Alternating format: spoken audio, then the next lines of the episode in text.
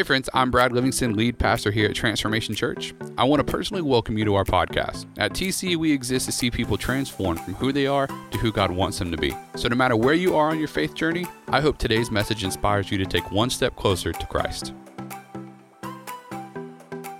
Good morning, Transformation Church. How's everybody doing today? Good? Come on, that's what I'm talking about. We are excited to be back in our series, Sushi, Sex, and Subtitles. And so we want to go ahead and get started with exactly what we have today. And because uh, we're talking a little bit about sex. So let's go ahead and just say it sex. Let's just go ahead and get it out of the way, right? Because this may be one of the most uncomfortable sermons you've ever sat in if sex makes you uncomfortable, all right? That, all right, there's to be a lot of phrases I'm to have to like back away from. But anyway, so, but sushi, sex, and subtitles, what I believe in the church we've done is I believe we haven't had enough of the right conversations about sex. And because we haven't had enough of the right conversations about it, and we haven't heard enough preaching about how God sees it and what it's for and all of those things, because we haven't done that, we've created uh, people, generations, and particularly single people who don't understand uh, what it's for and how God created it. And so uh, we just kind of want to jump into talking about that a little bit today. Because, first of all, sex kind of falls into some categories that I believe we've unintentionally put it into. And the first one is diminished sex. Diminished sex. And what I mean by that is many of us grew up in environments where sex was just ignored completely, right? Like you, you want to ha- like as a young person, maybe uh, they want to have a conversation about it, and they're like, "Dad, I have a question about sex," and Dad's like, "Nope, nope, no, nope. Go talk to mom." Right, and so we have these places where sex just wasn't talked about, so we have an entire generation that learned what sex is from the public school system and not Christian parents. Or we have this other category where we grew up in environments where sex was disgusting. So it's like sex is disgusting, evil, terrible, so save it for the one you love. Right? Also, not helpful. I have a friend of mine uh, who grew up in the church. Uh, so he and his wife uh, well, he and his fiance, they saved themselves for marriage. They did not have sex before marriage. They both married as virgins. Uh, and they were constantly just had this idea pounded into their brain where it's like, hey, listen, sex is terrible. You should never have it. Don't ever even think about it. If you do, God is looking down on you. It's just this terrible thing. You should be ashamed of yourself if you even consider having sex. Like they were constantly brought these ideas. So uh, he and his fiance get married. And for the first six months of their marriage, every time they tried to have sex, his wife would have a complete meltdown.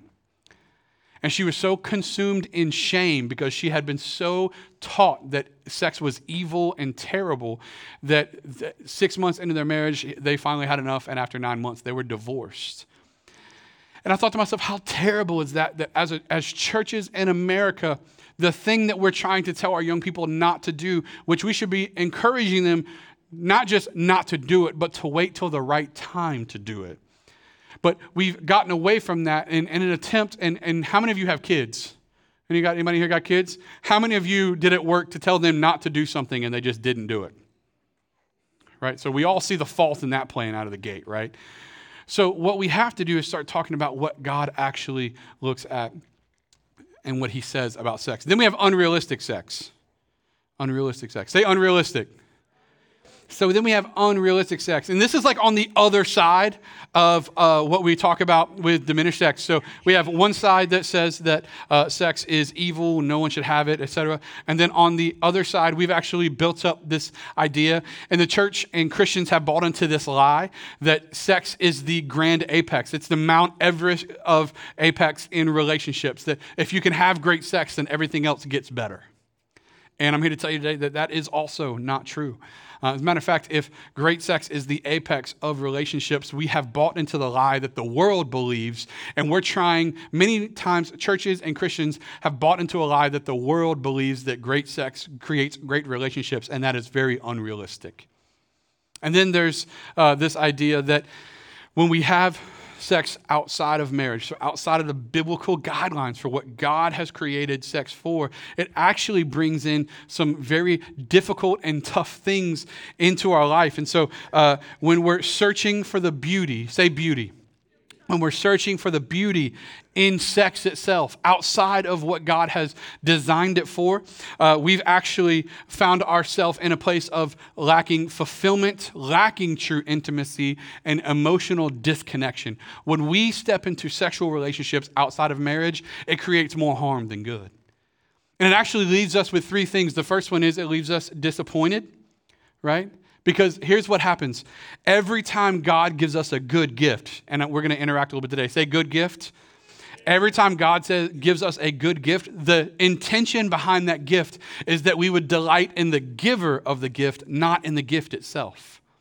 So everything that says sex is good should cause us to thank God more for how good sex is and our spouse. So, uh, Outside of that, it leaves us disappointed. Next, it leaves us damaged. Because what happens is when we step into sex outside of marriage, it inevitably brings us to a place where we are damaging parts of ourselves because we're looking for something we should never have in someone else. And oftentimes we are looking for the fulfillment that God Himself is actually only supposed to be in our life. Many of us would admit that when we had sex outside of marriage, when we went pursuing sexual relationships that we shouldn't have been in, we were looking for something that that person actually never could give us. And so it actually creates a damage that now we have to come back and fix later. And many of you, you don't have to raise your hand, but many of you would agree that you have had sexual relationships with people that damaged you so much that it still has you jacked up. And what God actually wants to do is number one, He wants to stop you from getting into that. If you've been into that, then He wants to help heal what's in you that has been damaged. And I'm here to tell you today this message isn't all about don't, don't, don't. This message is all about hope, hope, hope. And so we're going to talk through that. And then lastly, it leaves us disconnected. It leaves us disconnected from God and from God's people. And it's not, it's not because God pulled away, and it's not because God's people pulled away. It's because when we step into that, and we start to feel the areas of shame that we know we shouldn't have on us, we disconnect from people, don't we? And so God actually wants to restore that. Then there's secularized sex, where we have taken a secular approach to what sex is, right? And I believe that Matt Chandler says it best in this quote, where he says this By and large, our culture's view of sex is divorced from any true relationship. You read about and think about these hookup apps, things like Tinder and Bumble. What are they? They are the ability to connect physically without any kind of relationship. It is divorced from affection, it is divorced from commitment and natural boundary lines by which humanity flourishes and is not harmed. Yet, we have removed all of that. And so, what we've actually done is we've actually gone in and treated it like it's strictly a physical experience. We have, we have, if we've bought into the idea of secularized sex, we've bought into this idea that it is strictly a physical act and it has no emotional or spiritual consequences when we do it. And that's actually not what God says. Matter of fact, we treat it as if it should give us the same pleasure as a good restaurant or a carnival. Like that it's like, ooh, ah, great, all right, moving on. But we don't realize that we don't ever actually move on. We stay connected to that person forever unless God intervenes in our life. Matter of fact, there is an article in the 2017 USA Today uh, where uh, Mary Bowerman says, uh, she wrote in this article called Sleeping Together Before a First Date is Okay, but Cracked Phones Are a Turnoff. And she says this about millennials Research shows that millennials, and sorry, millennials, like I, I am one, so, but I think we blew it on this. Okay, so research shows that millennials believe it is more intimate to go on a first date than it is to have sex. So essentially, millennials are like, sex? Absolutely. Talk about my feelings and how I grew up and get intimate in that way? Not interested. Right? So we step into this place where uh, secularized sex brings us to a place where we treat it as just a physical act in our era, but we don't realize it actually has emotional and spiritual connections. We rob it of the actual beauty that God gave it And so God wants to bring that back. And my goal today is just to hopefully bring some enlightenment into your life uh, about how these things can go. And so, uh, man, I want to start off by saying that this message is not meant to judge anyone in here. Um, if you are single and you have uh, had sex before marriage, this message is not beating you up. I want you to know that. Uh, for the Bible says that all of us have sinned. We've all been in places we shouldn't have been. I wish that my life was perfect up until now, but I got some jacked up stuff in my past. Y'all know what I'm talking about? Like, if someone opened my closet, all kinds of skeletons are falling out that bad boy. So we are not here to judge you, but we do believe it is our responsibility to teach and to show us what God designed things for. And I pray that it helps you today because today I want to talk to you uh, about what good, biblical, godly, pure, pleasurable sex looks like. All right? And so, uh, as uncomfortable as we can make this sermon, that's my goal. Okay? So, uh, so say sex. All right, hopefully we're moving beyond the uncomfortability. So, what are we talking about today? Glorifying sex. Glory. Anyway, so uh, so here's what I want you to know about sex. God did it. Not like God created it. That was probably not the best term to start this off with. God created it. Listen to me. Sex is God's idea. Sex is not a man-made thing. Listen, the devil didn't sneak in and like come up with some special tactic like, I know how we're going to deceive all of humanity. We're going to give them sex and it's going to tear them apart. Like that was, this was not something the enemy snuck in and introduced into the cosmos and the world and now it's like completely messed up everybody. Sex is something God created and he created a good thing. Good thing. So, where does it start? Like, where does where do we start to get this uh, uh, the sex uh, as an introduction in the Bible? Genesis 1, 28, where God created Adam and Eve, and then God blessed them, and God said to them, "Be fruitful and multiply." You know what he was saying there, right? Bow chicka wow wow, right? So like, okay, he's saying, Adam, do your thing, homie. That's the Brad Livingston version of the Bible. I don't know if it's in print yet. So, be fruitful and multiply and fill the earth and subdue it and have dominion over the fish of the sea and of the birds of the heavens and over every living thing that moves on the earth. Hear me. Sex wasn't some wicked plan built in the pits of hell to be the demise of all mankind because of how much we love and delight in it. No, in fact, hear me. In fact, sex was something beautiful designed by God so that as we would encounter and enjoy sex with our spouse in marriage, because that's the confines he built in, we'll talk about that in a second. As we would enjoy that, we would delight in God all the more.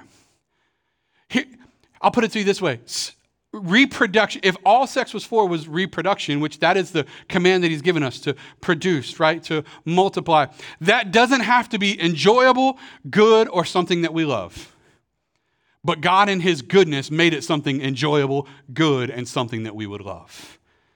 And He did that so that we would delight in God more whenever we experience that. We would say, Thank you, God, for how good that is.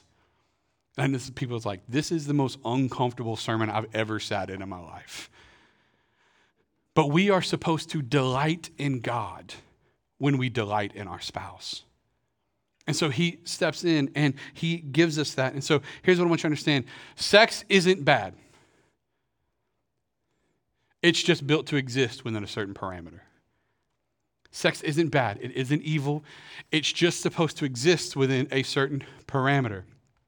And so, uh, the, uh, the way I can best communicate this to you is uh, I want you to imagine yourself behind a fence. You're in a, uh, in a field, you're behind a fence, and behind the fence is where God has said, you, you need to stay here until you get married. And so you can look over the fence and you can see all of the things out there. You can see, uh, and so uh, outside of the fence is sex and the good things that God has, has for you out there. But the only thing that you can do to get to it is God has to open the gate, which is marriage, so that you can now step into a sexual relationship in a biblical way. And so you're behind the fence. When you get married, the gate opens. You can now go into the field and you can have sex and you can wander around and you can have it as much as your spouse will entertain that idea. Okay? But with that said, here's what I want you to understand is can you hop that fence without the gate getting open? Yes. But when you do that, here's what happens.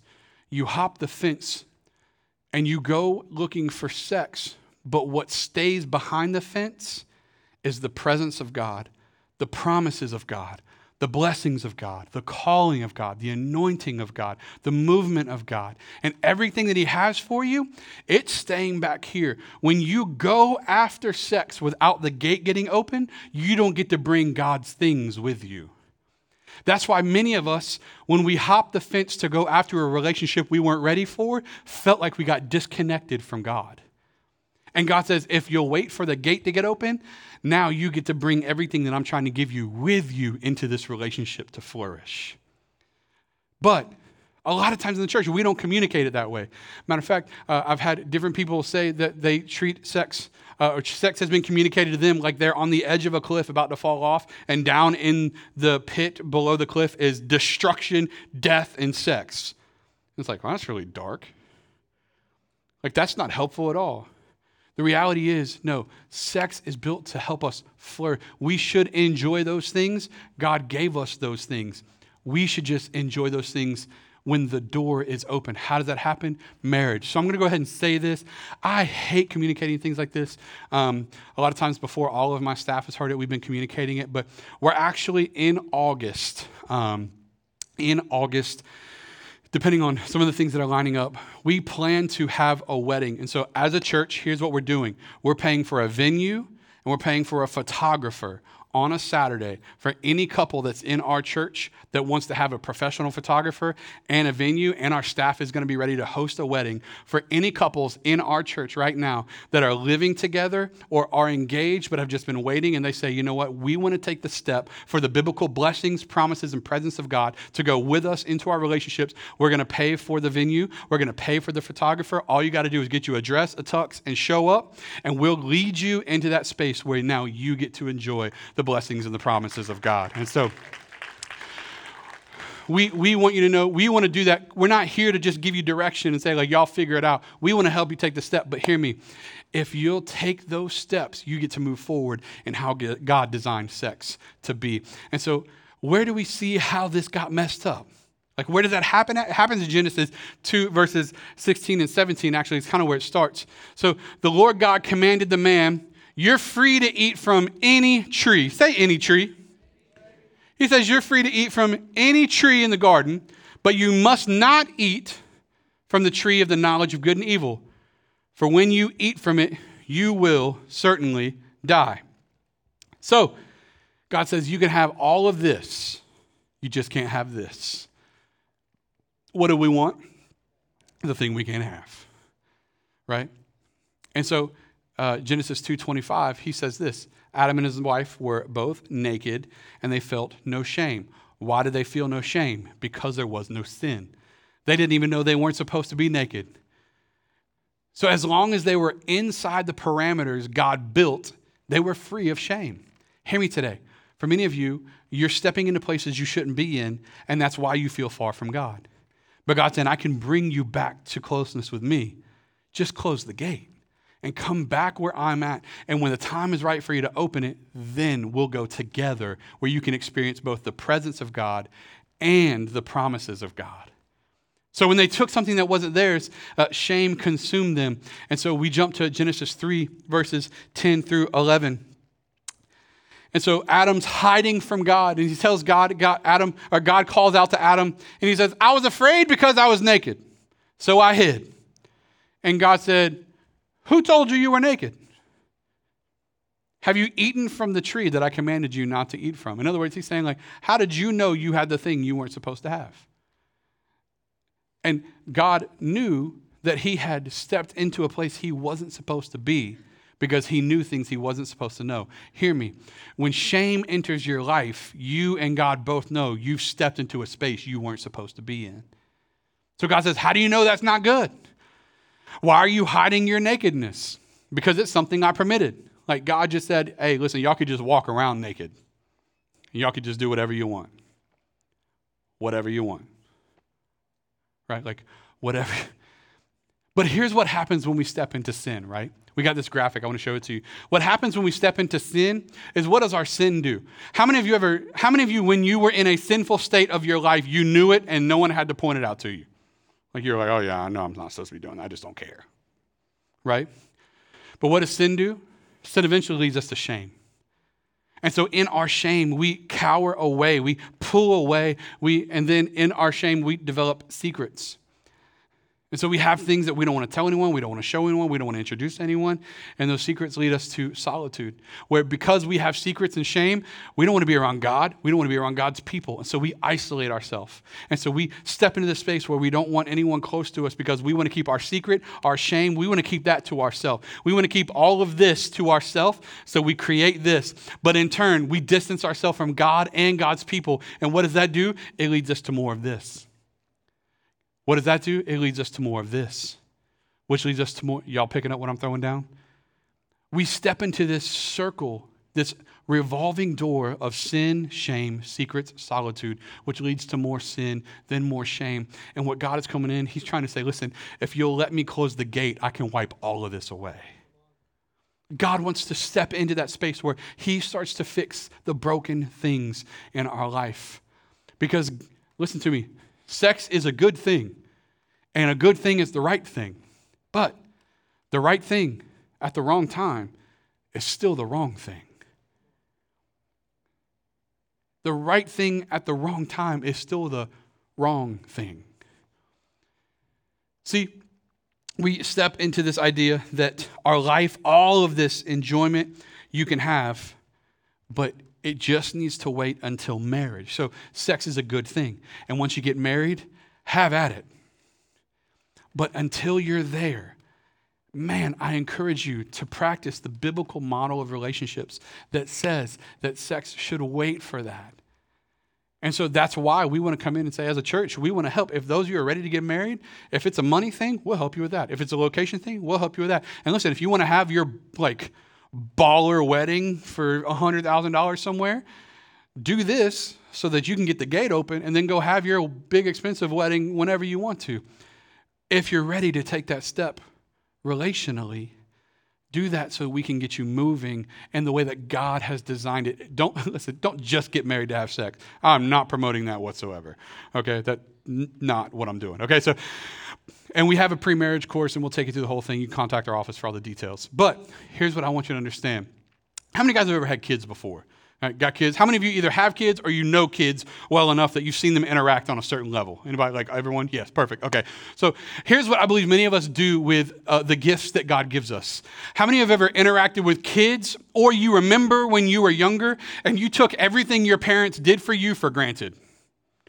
Like, how many of you guys like got older, went to college, or got a house, and were like, "Wait, someone pays for electricity?" Right? Like, we all remember that moment, right? Like, people were like, "Whoa, whoa, whoa, whoa, whoa! Food doesn't just show up in my pantry." Right? Like I, I thought this thing. I thought, like, I don't know what we thought as kids. Like elves were like flying in and dropping cookies on our thing. I don't know what we thought. But how many of you remember taking for granted all the things your parents did for you? Like I never once came home from school one day and was like, "Dad, I just want to say thank you that the lights are on today." Like that day never happened. I took for granted something that somebody gave me and never acknowledged what it was. And for many of us, that's what our approach to sex looks like when it comes to God. God gave us this good thing, this great gift, this blessing, and He didn't have to make it enjoyable, but He did, right? He didn't have to make us attracted to the opposite sex, but He did. So He gives us all of these things. He lines it up, designs it, and then makes it good. And we in turn, step into that type of relationship without any comprehension of the fact that God gave us a good thing. And what I'm encouraging you do, to do today is I'm, what I'm trying to do is make sure that for you, sex is not just an action, but it's something that God has designed specifically for us in marriage. A good thing. So we actually take a Psalms 37 4 approach to this, where he says, Delight yourself also in sex. Is that what it says? No. Delight yourself also in the sheets of someone else. It's not what it says. It says, Delight yourself also in the Lord, and he shall give you the desires of your heart. So we should not be looking for fulfillment of our desires, of everything. And we shouldn't be looking for that fulfillment in people or in sex. We should be looking for that fulfillment in God Himself. And here's one thing I wanted to make sure that you understood because when we start pursuing sex in people, when we when we start pursuing the fulfillment of a person, we end up tying ourselves to people who are unhealthy for us. And when you have sex with someone, you need to understand that you are now unified with their spirit. See, many of you are trying to go through your life and you have picked up spirits. See, God said when a man and a woman become one, in other words, when they have sex, they become one. That means that you now take on the spirit of the person you've been with. And for some of you, you can't figure out where you picked up your anxiety, your depression, your poor convictions, your lack of godliness, your, your lack of hope, your joylessness, and it's connected to people that you shared the bed with you were never supposed to be with. And what happens is it's not just a physical act. Many of you, and I mean this compassionately, many of you are still still dealing with things today of spirits that are attached to your life. And I'm not trying to be super spooky or like weird. I'm trying to say a spiritual connection has set into your life from someone that you have been with sexually. And if you go back and you look at seasons of your life where things started to trigger and happen, you can point and connect it to people that struggled with that before you slept together. The good news is that God can break that. That when God steps on the scene, all these spiritual connections that we've made, these ties that we've made spiritually, God can come in and separate those. And I want to encourage any of you that you feel like you're dealing with this. Maybe you're dealing with the shame or the secrets or the sin or the solitude. Maybe you haven't been figured out how to break these spiritual connections that are so evident in your life that you can see that, man, I, I never realized that I was with this person and they dealt with this and now I deal with it ever since we've been together. Any of you that are in that space, I want you to know that uh, when the next small group season kicks off, we have groups called freedom groups. And in those freedom groups, we want to take you on a journey where God delivers and breaks the chains that have been holding you down for so long. And it's a 12 week curriculum, and it's not one of these weird things where like we take you in a back room and like lather you up with Crisco or whatever. Like that's it's it's not anything like that. All right, uh, but it is a, a 12 week journey with a conference at the end where we say we want you to be the whole free person that God destined you to be. And although we've all made some mistakes back here, God has a free life that He's ready to give you today.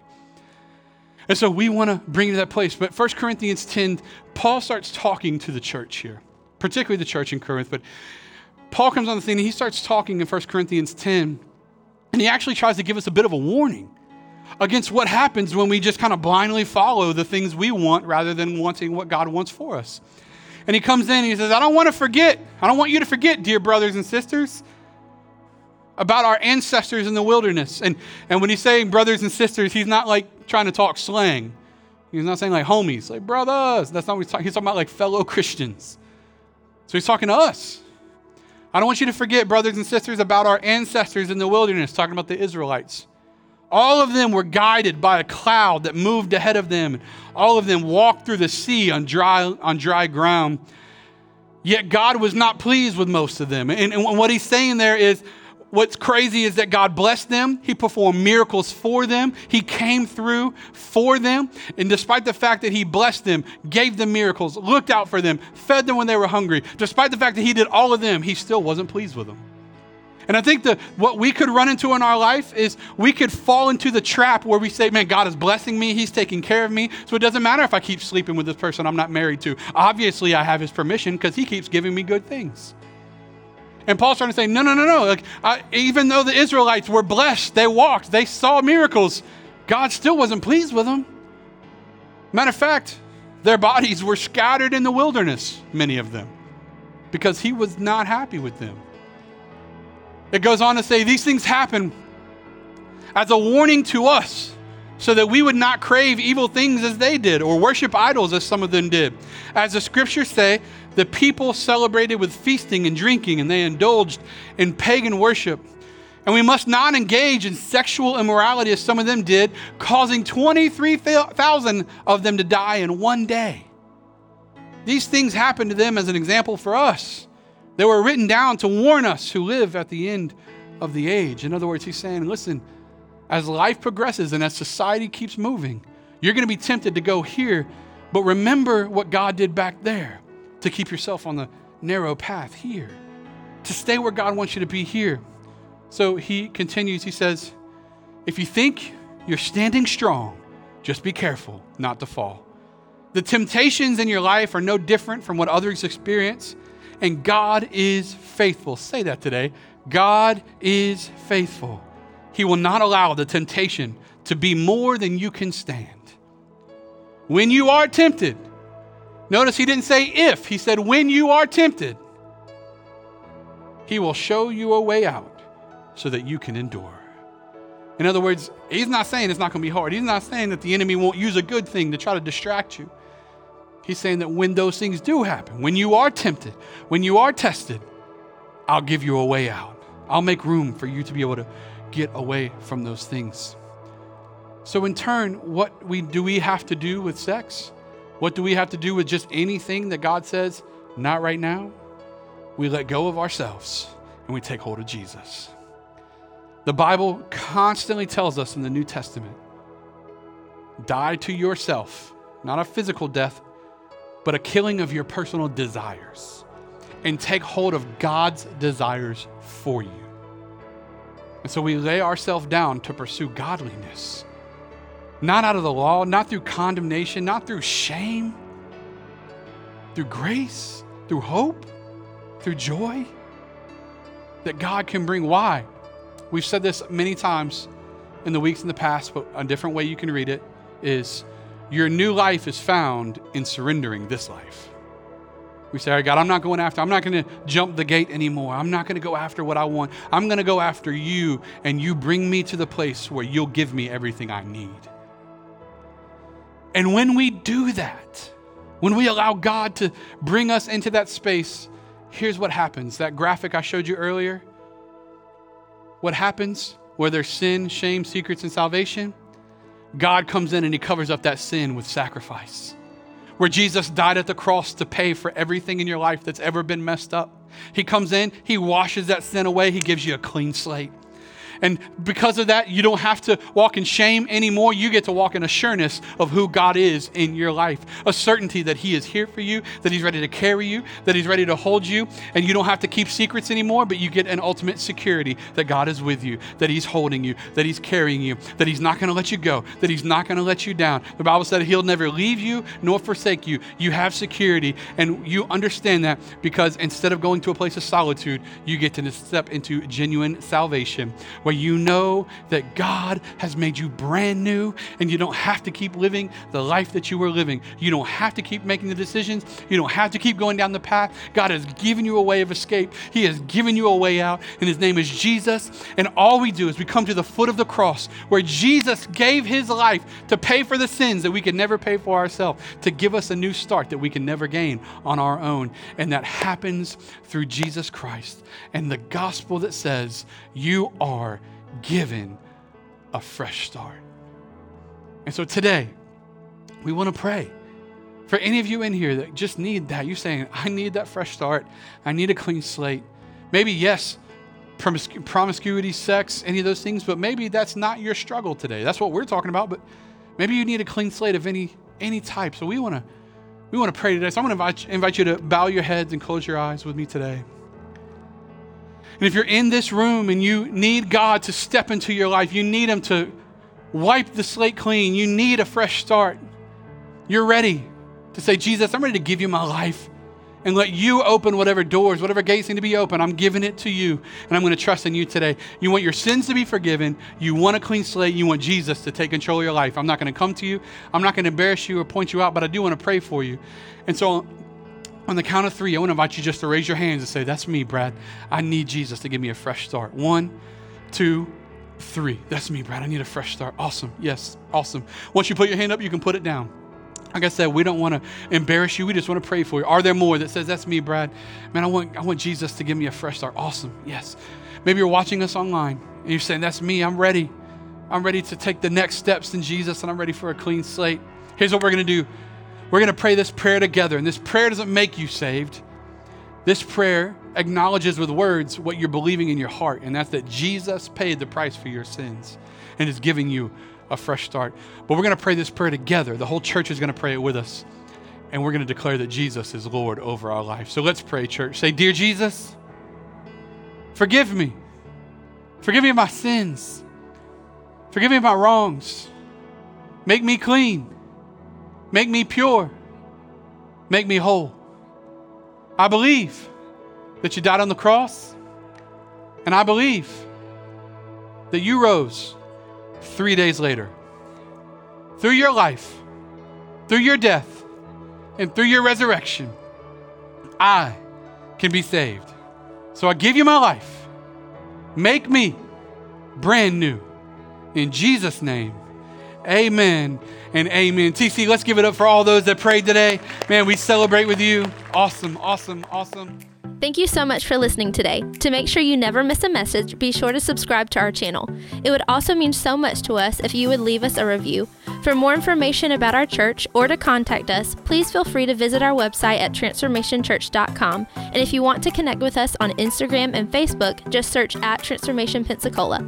Join us next time for another message from one of our pastors as we see people transform from who they are to who God wants them to be.